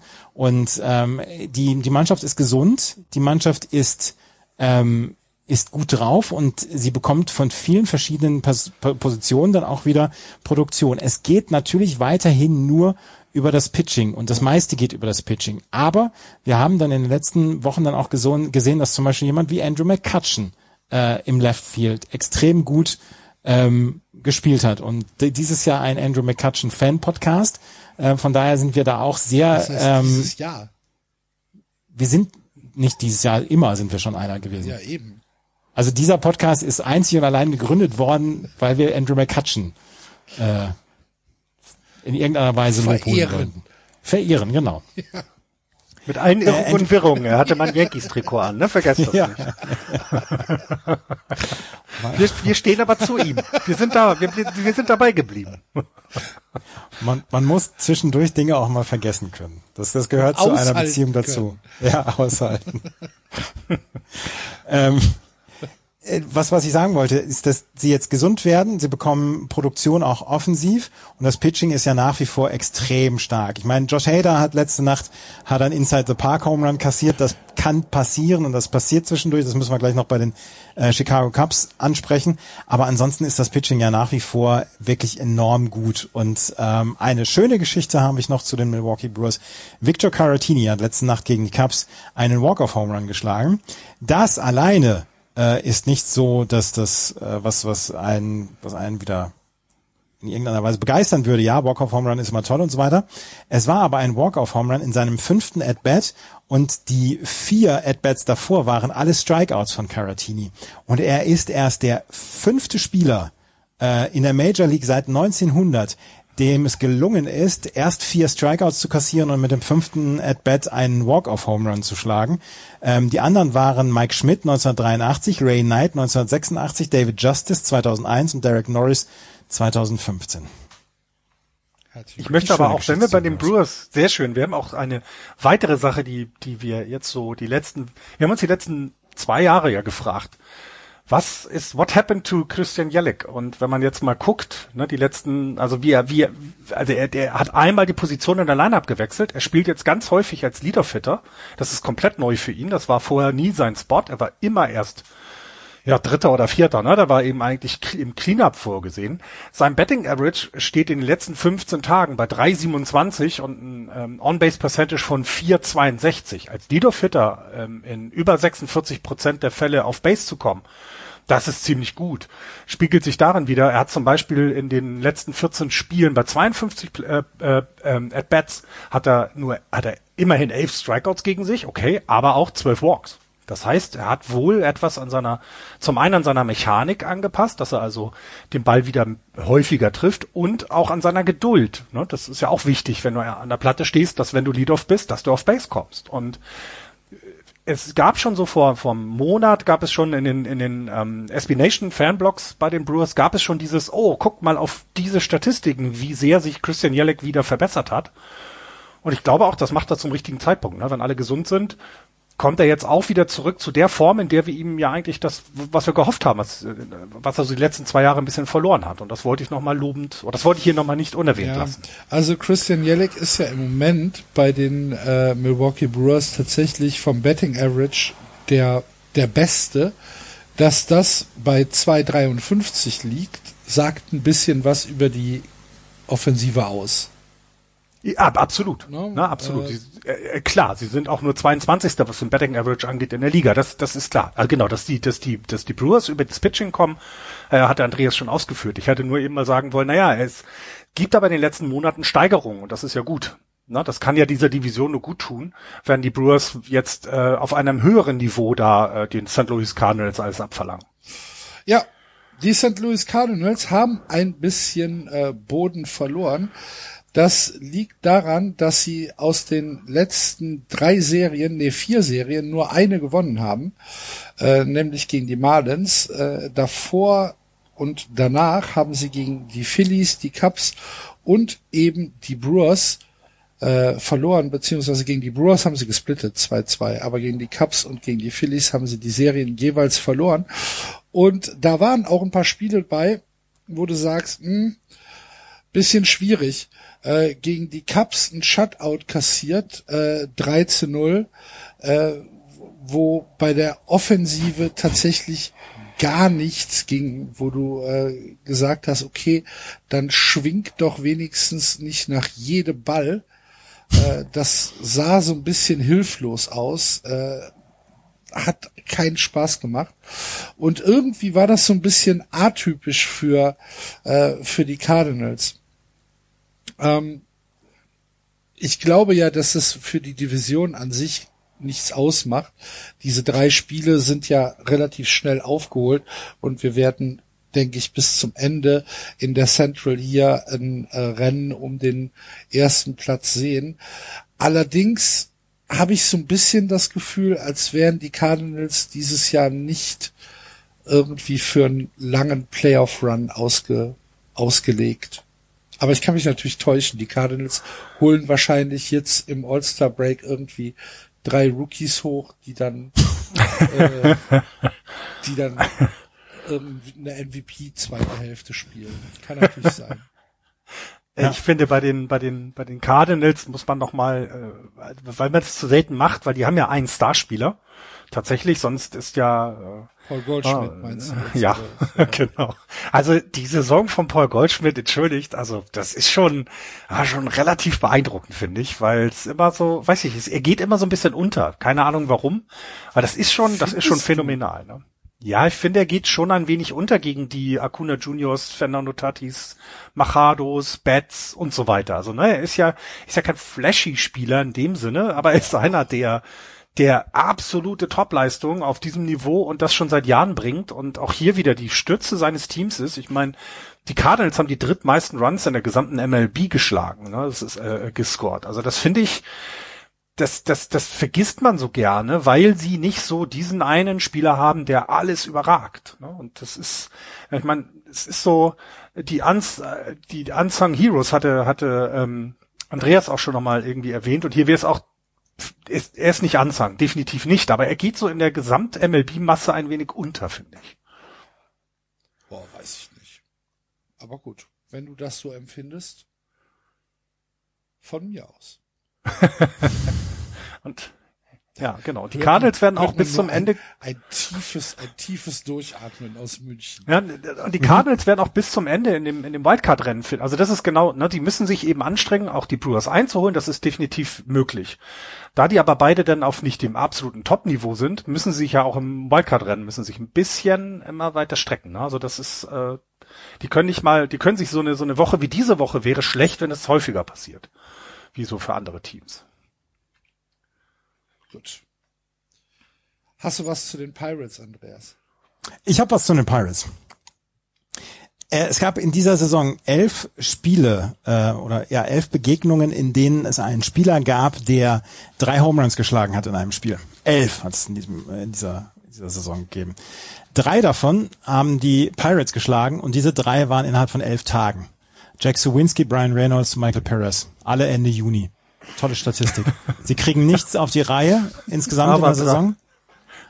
Drei aber Home Runs im Spiel drei Home Runs in einem Spiel, vier, äh, vier, ähm, vier Touchdowns in einem Spiel, damals in der Stadtmeisterschaft und sie haben drei Home Runs in einem Spiel, drei verschiedene Spieler, Jack Sowinski, Brian Reynolds, Michael Perez. Das ist eine schöne Statistik. Alle drei Spiele Absolut. verloren wahrscheinlich, oder? Ja, wahrscheinlich. Das kann, kannst du vermutlich dann auch noch haben. Das stimmt. Ja, es ist, äh, ich finde, die bei den Pirates finde ich so, dass äh, das, äh, das passt. Das, äh, diese Statistik passt sehr gut zu den diesjährigen Pirates, ja. Gut. Eins, eine Geschichte, Entschuldigung, weil ich eben bei den Cardinals nicht aufgepasst habe, weil ich hier nebenher noch was äh, zu tun habe auch. Ähm, Tommy Edman habt ihr darüber nicht gesprochen, ne? Nein. Ich hatte Tommy Paul Edman, Goldschmidt ge ge gelobt. Ja, ich möchte Tommy Edman loben. Der hat in dieser Saison 4,1 Wins above Replacement, also vier Siege mehr, die das Team holt, als wenn man einen Replacement Player anstelle von Tommy Edman dahinstellen würde. Tommy Edman ähm, seine Offensivstatistiken sind, sind solide. 2,71er Betting Average, 3,41er On-Base Percentage. Woraus er aber sein Team für das Wert bezieht, für, für das, seinen Wert für das Team bezieht, ist die Defensive. 14 plus 14 Defensive Runs saved, also mit Aktionen, die er, ähm, die er ja, initiiert hat oder wo er Catches gehabt hat, sind 14 Runs äh, gespart worden, eingespart worden für die, ähm, für die St. Louis Cardinals. Outs above average plus 10. Das heißt, er hat für 10 mehr Outs gesorgt als ein normaler Spieler, als ein durchschnittlicher Spieler. Und ähm, damit ist er zweitbester in der Major League. Und das alles äh, macht er mit einer mit einer fantastischen Defensive und er ist glaube ich Shortstop ist er Tommy Edman und kann Second ähm, Base aber auch spielen, beides. Genau. Also dieses, und, und macht das an beiden an beiden Positionen ist das überragend. Letztes Jahr hat er einen Gold Glove gewonnen für die Second Base und auf Shotstop ist er nicht äh, minder schlecht und das ja. wollte ich hier nochmal mit reinbringen. Okay. Mal zum zum Vergleich, ähm, wir hatten gerade Paul Goldschmidt angesprochen, der hat ein äh, äh, Wins above Replacement, der ist sogar 0,2 Punkte besser als Tommy Edman. Wenn man aber vergleicht, dass der von Paul Goldschmidt defensiv minus 0,5 ist, dass du also in der Defensive sogar jemand anders besser hinstellen solltest als Paul Goldschmidt und Tommy Edman hat ein Defensiv Wins above Replacement von 2.0. Also da sieht man eben auch, ne, seine, seine Offense ist gut mit 2,2 äh, Wins above Replacement, das ist top, das ist, kann man, kann man gut machen, aber die Defensive reißt es da komplett nach oben raus. Also das ist schon beeindruckend, das stimmt. Goldschmidt minus 0,5 defensiv. Völlig spannend, ja. Gut. Hast du, äh, du wolltest noch was zu den Cups erzählen? Ja, den Inside ja. Park Home Run müssen wir wenigstens erwähnen. Seiya Suzuki war eine ganze Zeit auf der Injury List und letzte Nacht hat er im neunten Inning gegen Josh Hader dann auch noch, gegen Josh Hader mhm. von allen denen, einen Inside the Park Home Run geschlagen und die Cubs haben trotzdem verloren. Das, das war ganz wichtig. Das war ganz wichtig, ja. Hei, hei, hei. Gut. Dann äh, haben wir das erwähnt und gehen weiter zu äh, der National League West. Zu deiner Division, Florian, wo es ein bisschen kriselt hinter den LA Dodgers, die dort mittlerweile einen äh, relativ komfortablen Vorsprung haben. 50 Siege, 29 Niederlagen, das sind schon viereinhalb Spiele Vorsprung vor den San Diego Padres, die 47 und 35 stehen.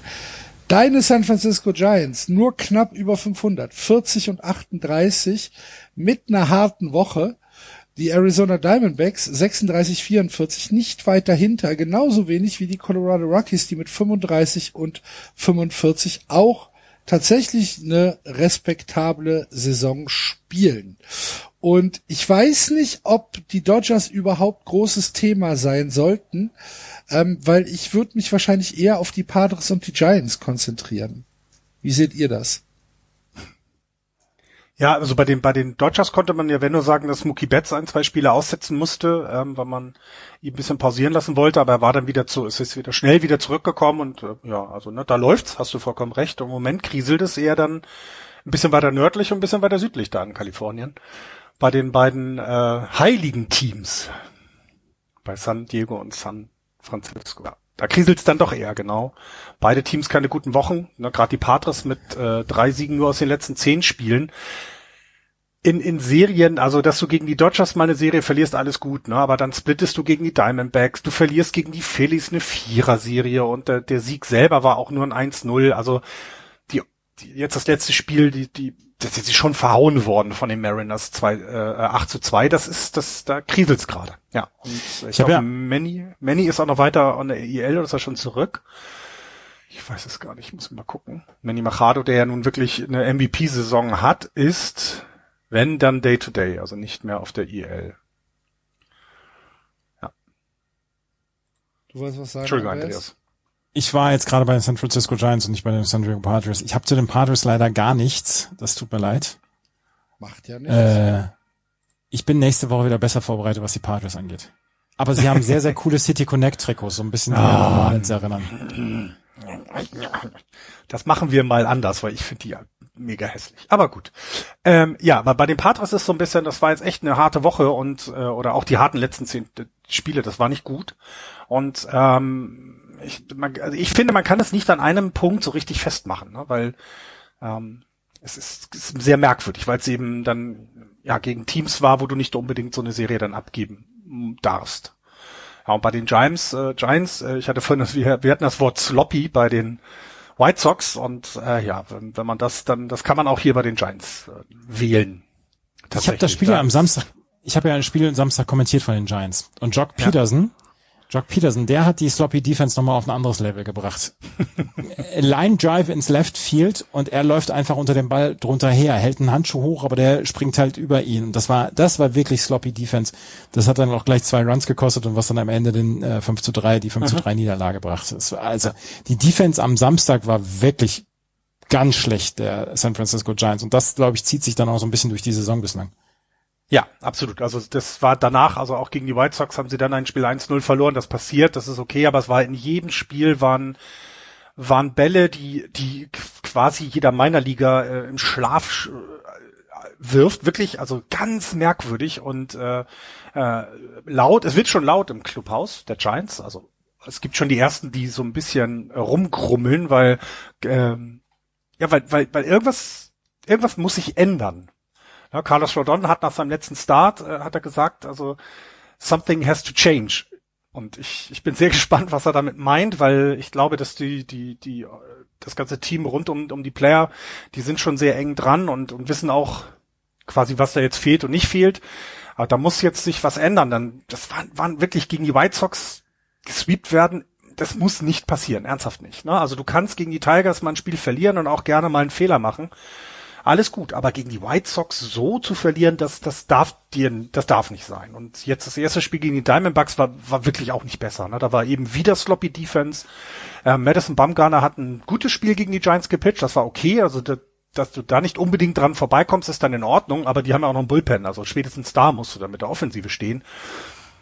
Und im Moment ist es so, also viel zu viele Errors. Ich glaube, so gefühlt 16 Errors in drei Innings pro Spiel mindestens. Das ist unfassbar und das macht einfach gerade so ein bisschen Sorge, ähm, weil ja jetzt auch, also ein bisschen, es ist ja jetzt nicht zu erwarten, dass sich das jetzt komplett sofort ändert dann. Wir haben mit Brandon Crawford, der gerade in der Defensive für Stabilität steht, der ist auf der Injured List.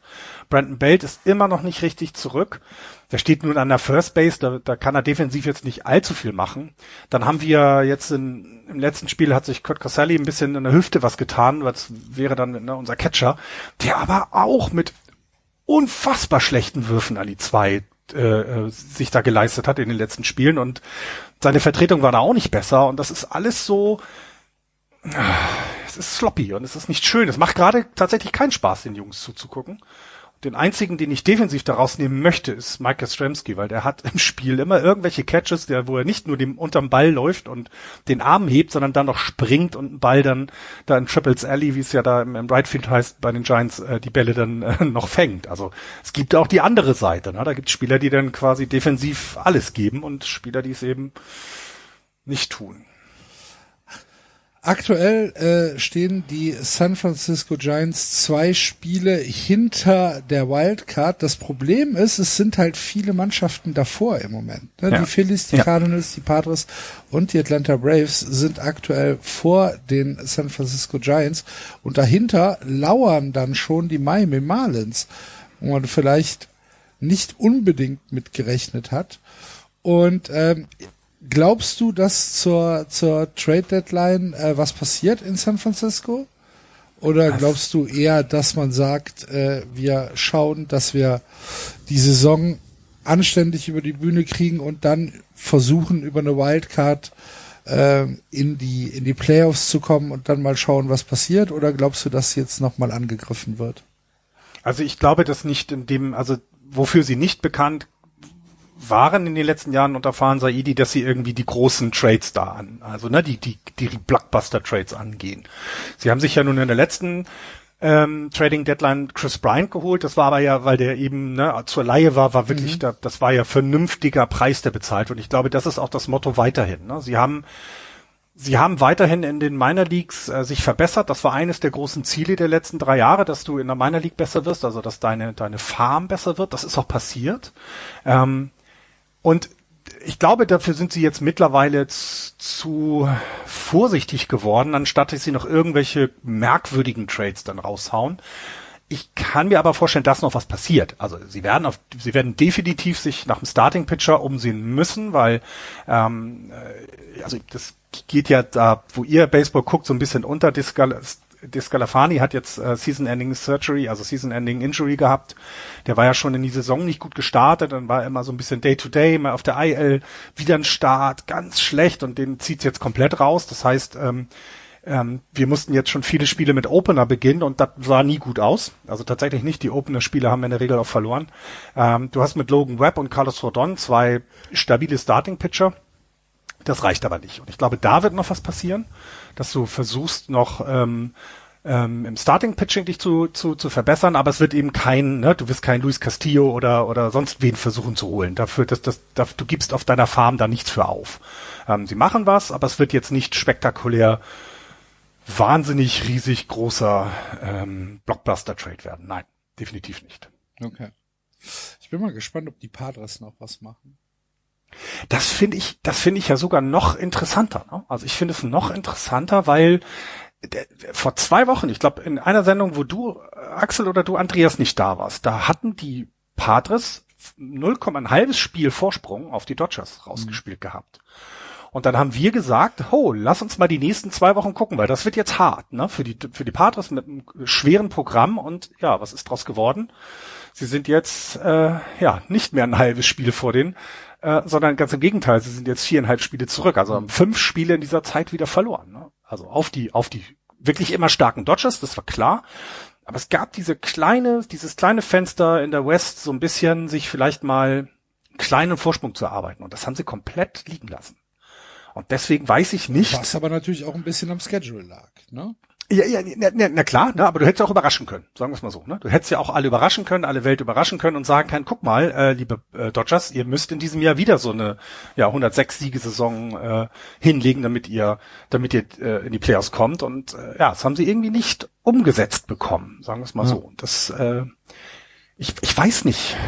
Ne, die Farm dürfte mittlerweile gesagt, dann auch leer mal, sein. Ich bin ne? mal gespannt, ob sie ob sie was machen. Ich glaub's im Moment nicht wirklich, dass sie, dass sie Großgeld raushauen, aber ähm, ich finde es spannend.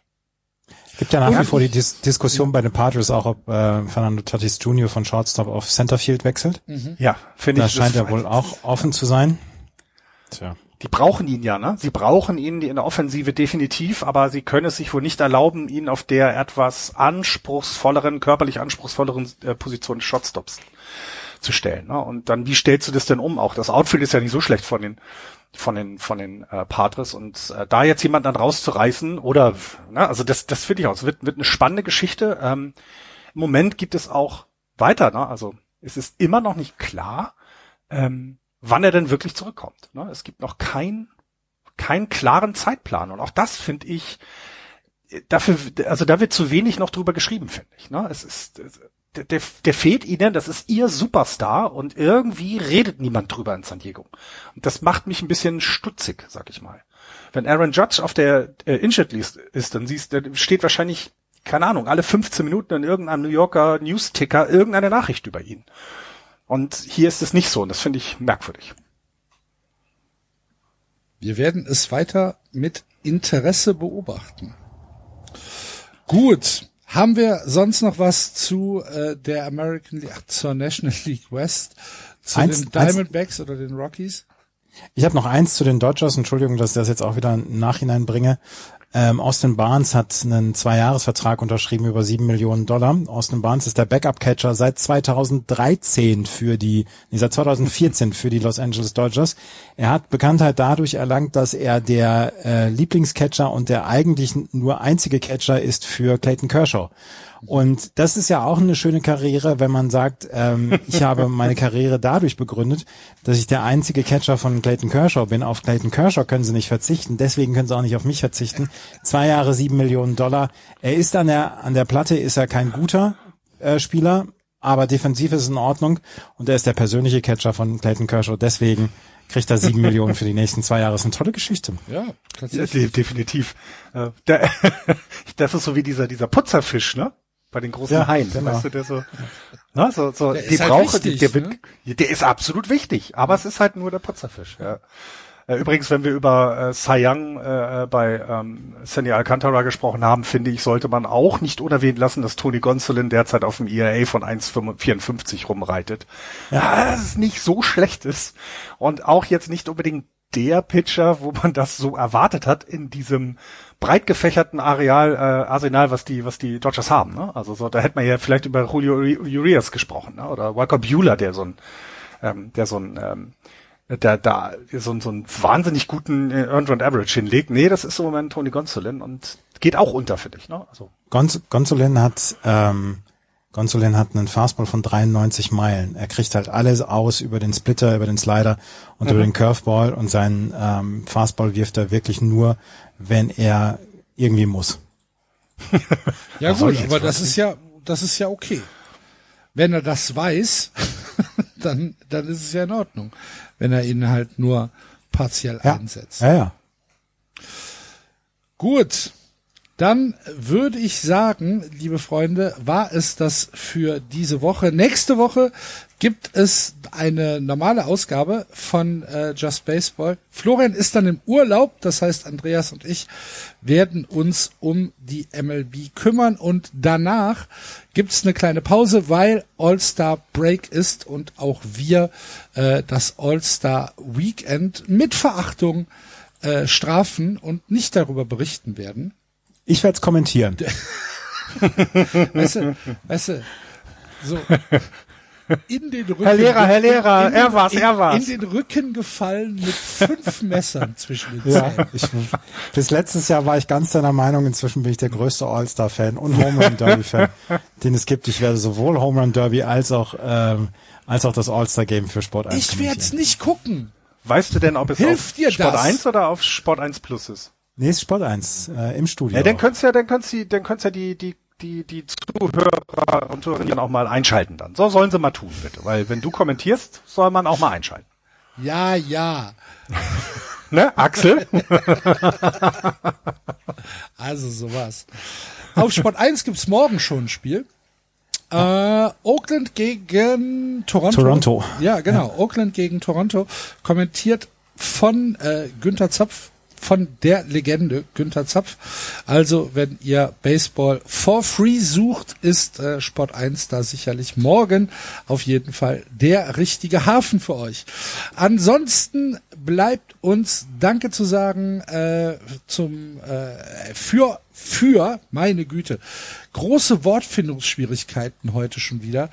Äh, dafür, dass ihr zugehört habt äh, und danke für eure Unterstützung. Wenn ihr Just Baseball auch unterstützen wollt, geht auf justbaseball.de. Da gibt's unten rechts einen kleinen Button, da steht Steady drauf. Wenn ihr da draufklickt, könnt ihr uns einen Kaffee ausgeben. Vielen, vielen Dank dafür äh, an alle, die das schon machen und vielen Dank an dich, wenn du jetzt überlegst, das möchte ich auch machen. Ansonsten sind die Kommentare natürlich offen in den sozialen Medien, auf Twitter, auf Facebook und bei uns im Blog. Kritik, Anregungen, Lob gerne gehört. Ähm, haut einfach rein und lasst uns äh, wissen, was ihr über Just Baseball denkt. Das gerne auch bei iTunes, wenn ihr Zeit habt für eine Rezension. Das hilft uns immer sichtbar zu sein. Das war's für diese Woche. Vielen Dank fürs Zuhören. Macht's gut, bleibt gesund. Play Ball. Tschüss. Tschüss. Ciao.